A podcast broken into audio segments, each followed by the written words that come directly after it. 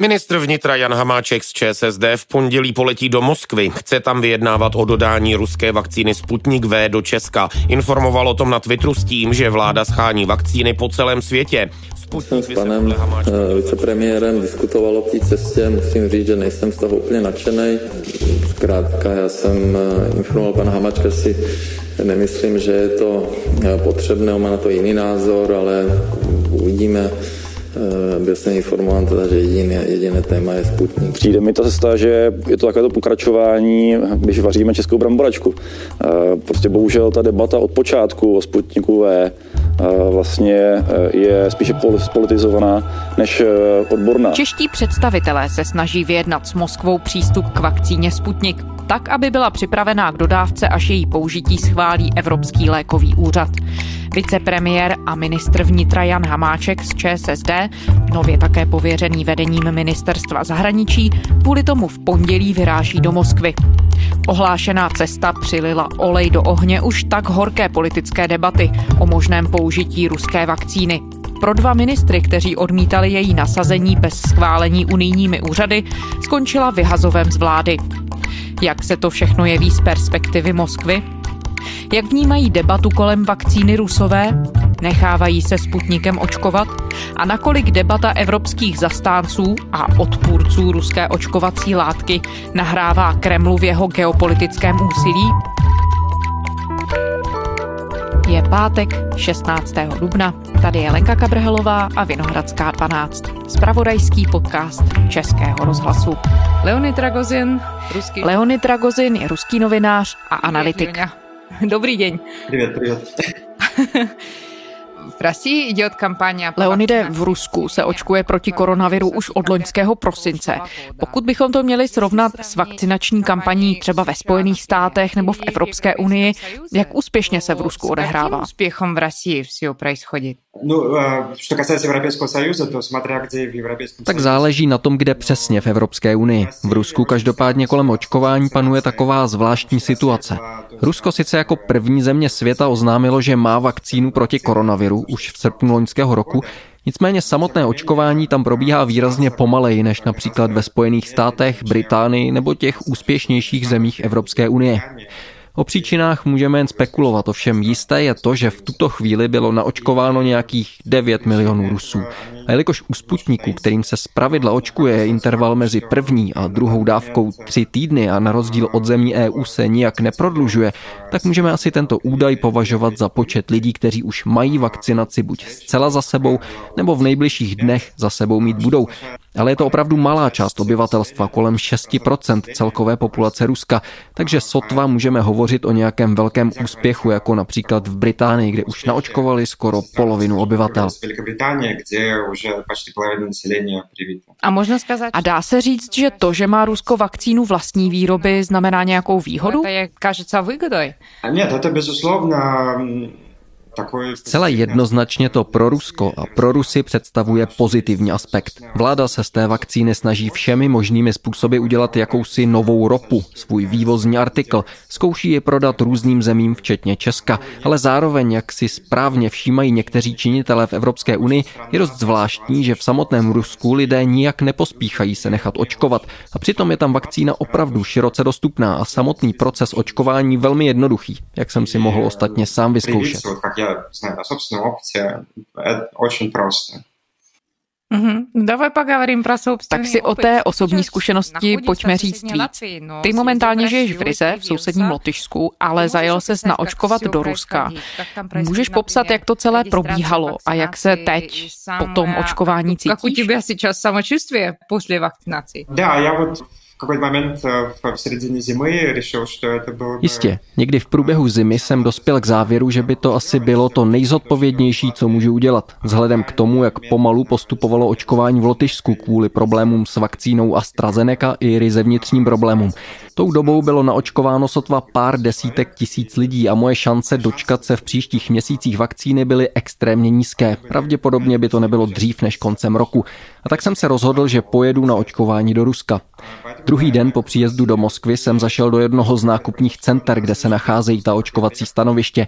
Jsou to takové ohromné nablízkané kanceláře. Nevznikly speciálně kvůli očkování, ale jako centra obsluhy, kde si občané mohou vybavovat různé úřední záležitosti. Je to velmi komfortně zařízené a je tam dostatek personálu, který vám se vším pomůže. Takže já jsem tam přišel, vyplnil dotazník, což mi nezabralo víc než dvě minuty, a pak mě doslova za ruku odvedli do zdravotní místnosti, kde jsem dostal injekci. Celé to mohlo trvat tak pět minut a jediné, co se po mně vyžadovalo, byla moskevská registrace.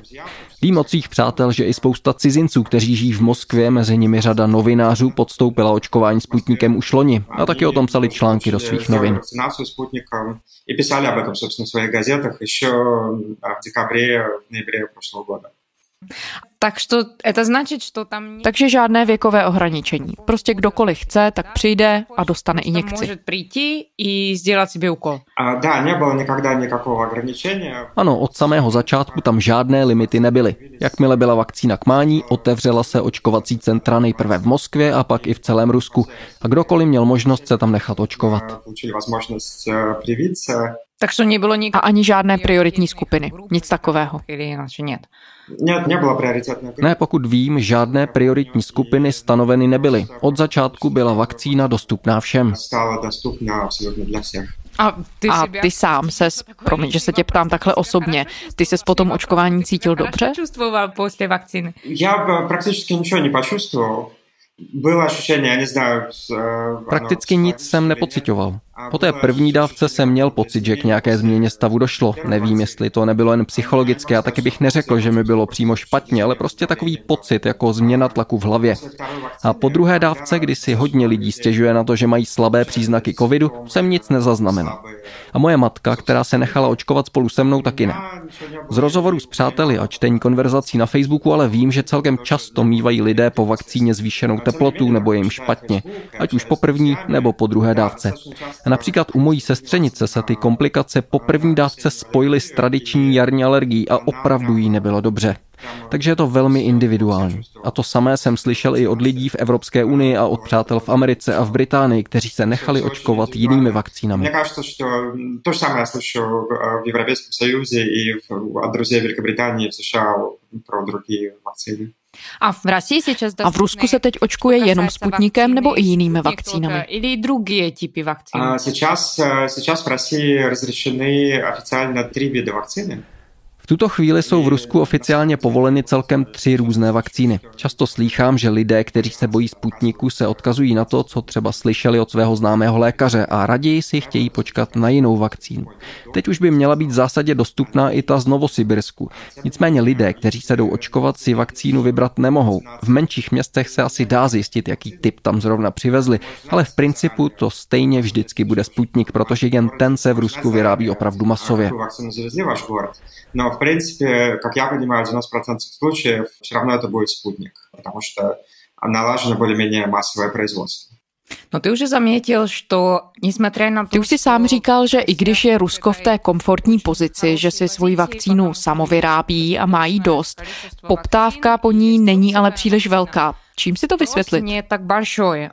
С чем это связано? Ну, а вот если... Самый простой ответ, который я могу дать, это то, что количество людей, которые доверяют э, vakcínám. Ta nejjednodušší odpověď je, že lidí, kteří důvěřují vakcínám obecně a Sputniku zvlášť, podle průzkumů veřejného mínění není mnoho, jen asi 30%, tedy zhruba tolik, kolik momentálně důvěřuje Vladimiru Putinovi. Já mám za to, že to souvisí s hlubokou nedůvěrou ke státní moci, jejíž kořeny sahají do časů Sovětského svazu. Je to nedůvěra ke státní moci jako takové a ke všemu, co dělá, ale nabalili se na to i dodatečné pochyby ohledně těch podivností, které doprovázely registraci Sputniku. To, že byl z nějakých kremelských PR důvodů zaregistrován dříve, než skončily řádné klinické testy a že se s ním okamžitě po registraci začali očkovat tisíce lidí, což bylo fakticky pokračování těch klinických testů. Myslím tedy, že jde hlavně o nedůvěru lidí ke státní moci a to na doslova fyzické úrovni. Můžeš třeba i souhlasit s tím, co podniká někde daleko v Sýrii, když to nemá žádný dopad na tvůj život, ale ve chvíli, kdy se ti snaží vpíchnout do těla nějakou neznámou látku, se na to díváš přeci jen trochu jinak то, в общем, ты совсем по-другому начинаешь относиться к этой ситуации. А власти как-нибудь пытаются поднять интерес общества по vakcinaci? Потому что вот тут есть еще другой A snaží se úřady nějak zvednout zájem veřejnosti o očkování? On je tu ještě jeden aspekt, který si sám zmiňoval, že se Rusko aktivně snaží nabízet Sputnik po celém světě.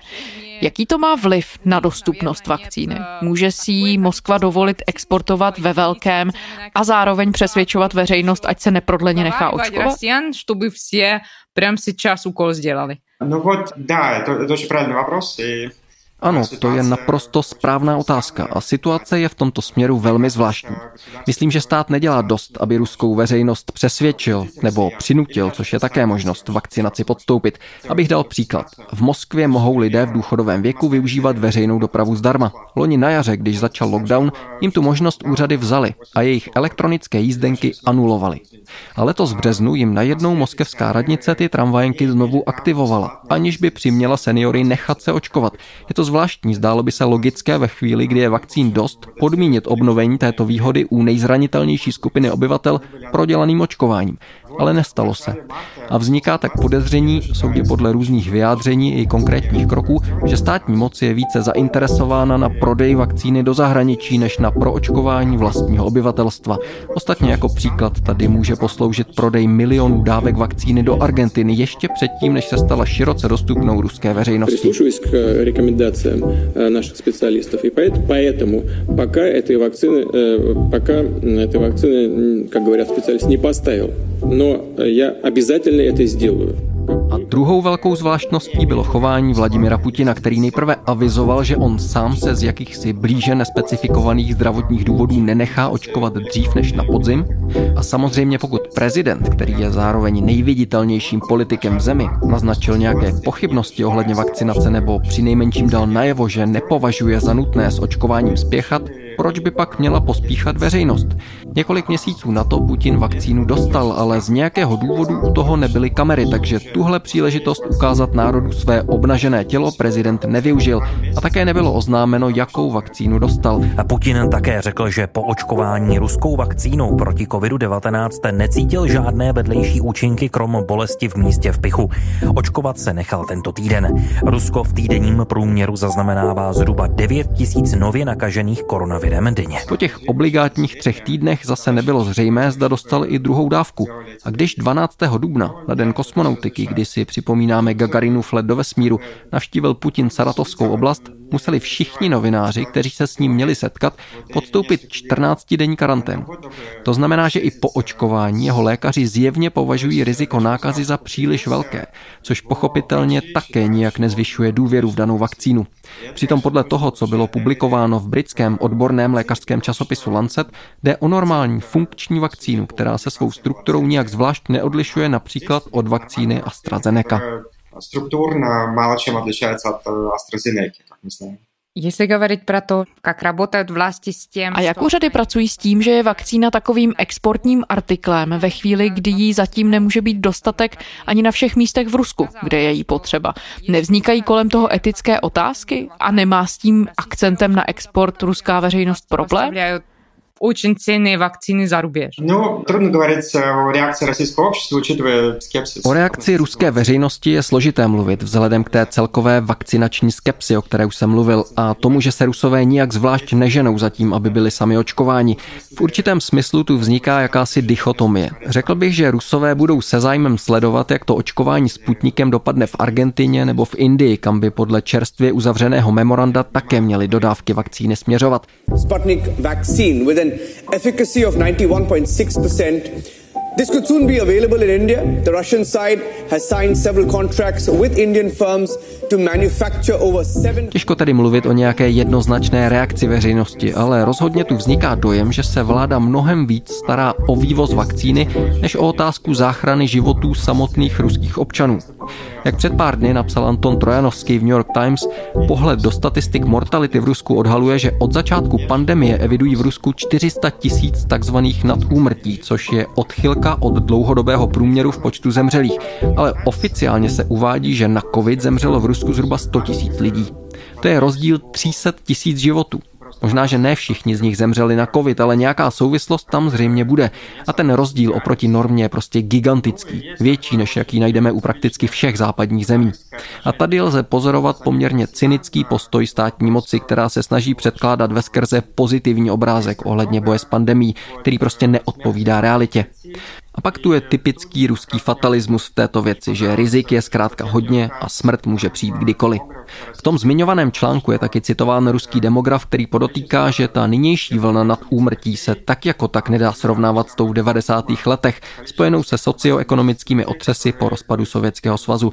Takže ten fatalismus se dá vysvětlit i životními zkušenostmi lidí, kteří v Rusku žijí.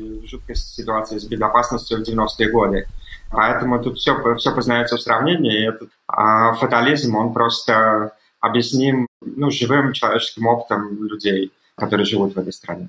Ну, это кажется как бы troje liní, dá, po který možno na to смотреть. Tak je tu zjevně několik úrovní ohledně Sputniku, jak se na tu věc dívat.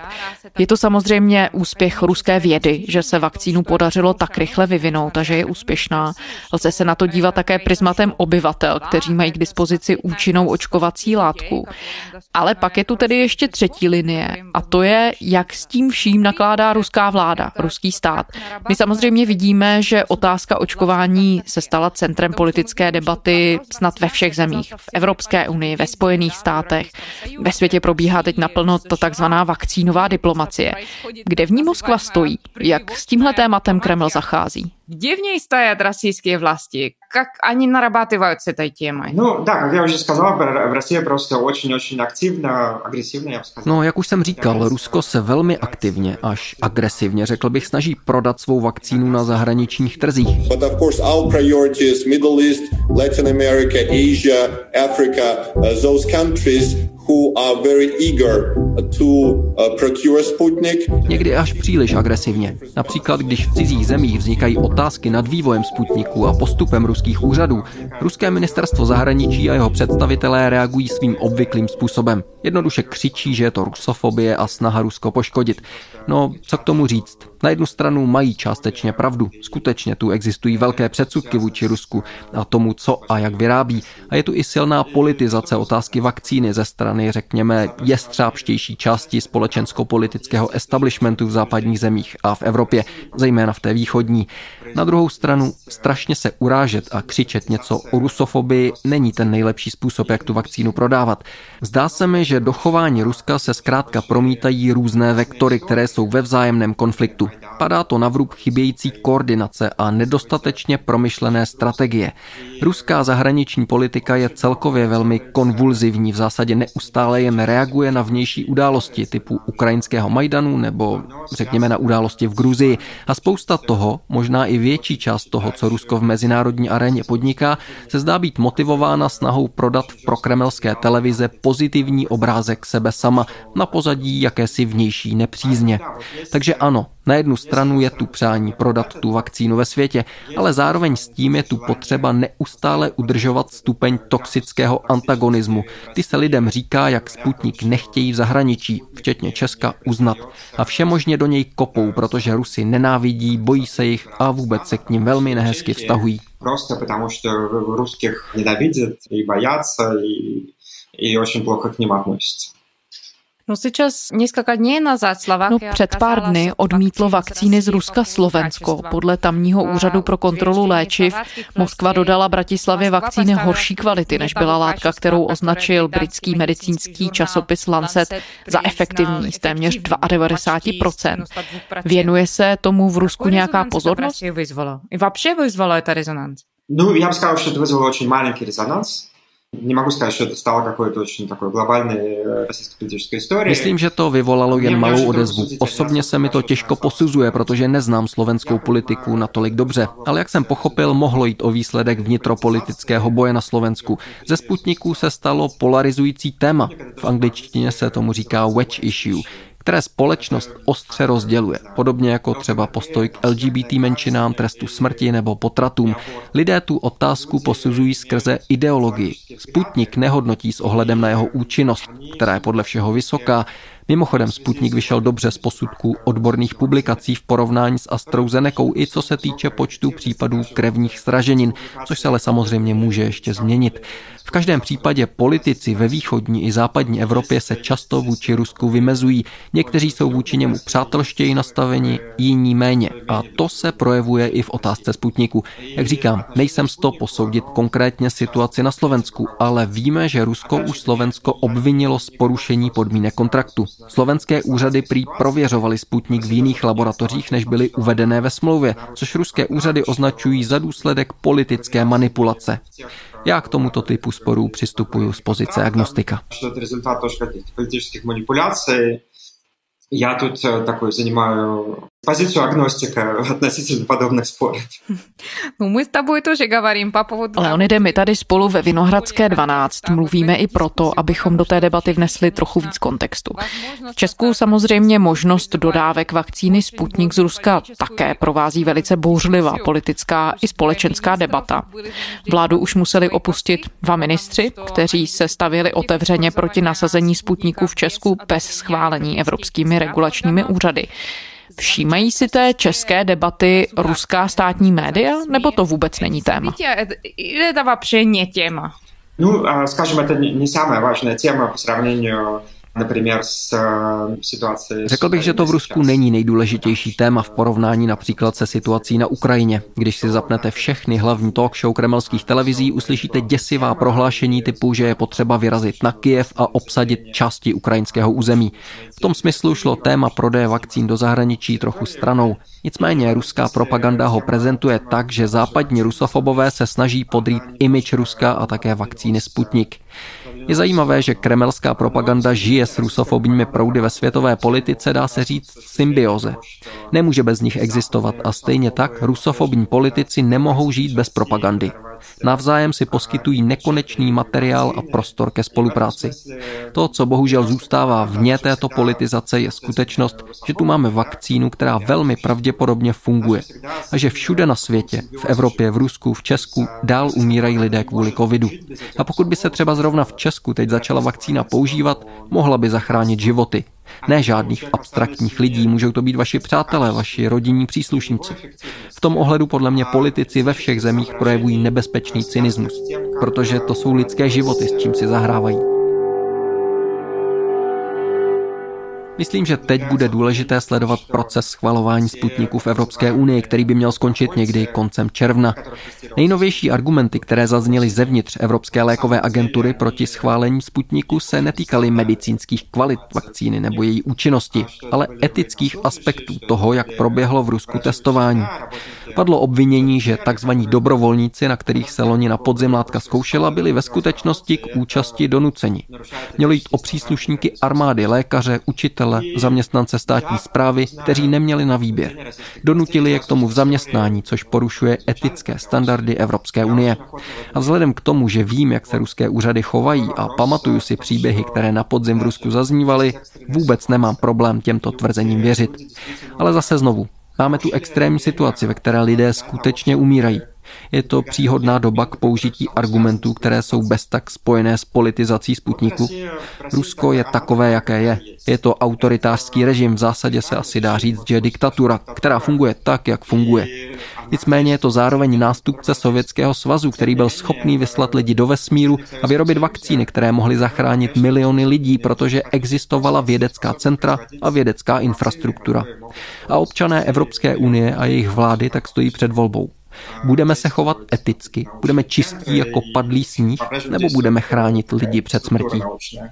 И тут выбор, выбор самих граждан и самих правительств Европейского Союза. Что вам важнее? Быть такими очень этичными и пушистыми или спасать людей от смерти? A ještě poslední вопрос, разреши, пожалуйста.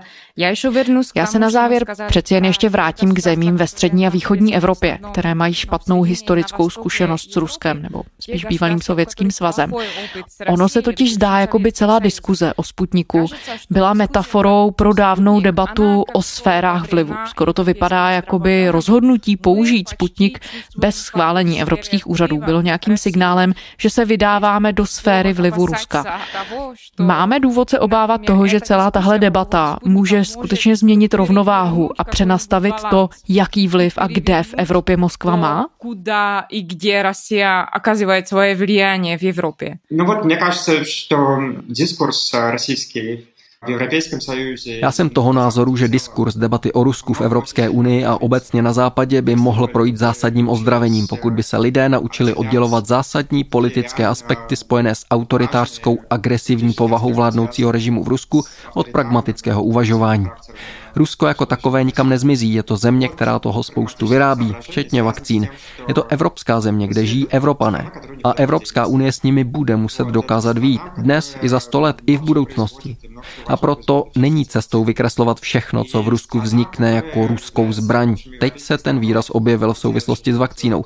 Nebo nástroj k prosazování měkké ruské síly. V angličtině se proto používá výraz weaponization. Pokud bychom se tohoto typu uvažování dokázali zbavit, což ti chytřejší a pragmatičtější politici v Evropské unii, zvlášť v Německu nebo Finsku, umí, tak bychom mohli celou debatu o vztazích k Rusku zásadně posunout. Protože současné nastavení má zpětný ráz. Rusko prosazuje Sputnik velmi agresivním způsobem. V Evropské unii na to konto vzniká jakási kontrapropaganda a zaznívá spousta prohlášení, která jsou vůči vakcíně nespravedlivá. A toto vše se vrací do Ruska ve formě kremelské propagandy, která do nekonečna omílá lidem, a to se týká i situace se Sputnikem, Podívejte se, jak Rusko nenávidí, nepřejí mu dobrou pověst, dokonce ani v situaci, kdyby s využitím Sputniku mohli zachránit životy vlastních lidí. Své rusofobii obětují dokonce své občany. Skutečně se to mění ve zbraň, kterou propaganda používá a protirusky naledění politici v Evropě, tak v konečném efektu pomáhají kremelské propagandě Putinovi udržet se u moci. В Европе, в общем, очень сильно помогают кремлевской пропаганде и помогают Путину оставаться у власти. Leonid Ragozin. Leonid Ragozin, novinář a analytik. Moc děkujeme za rozhovor. A to je zpáteční Vinohradské 12 vše. Poslechněte si nás kdykoliv na serveru iRozhlas.cz, ve všech podcastových aplikacích, také v aplikaci Můj rozhlas. Pište nám, naše adresa je vinohradská12 zavináč rozhlas.cz To byla Lenka Kabrhlová. Těším se v pondělí.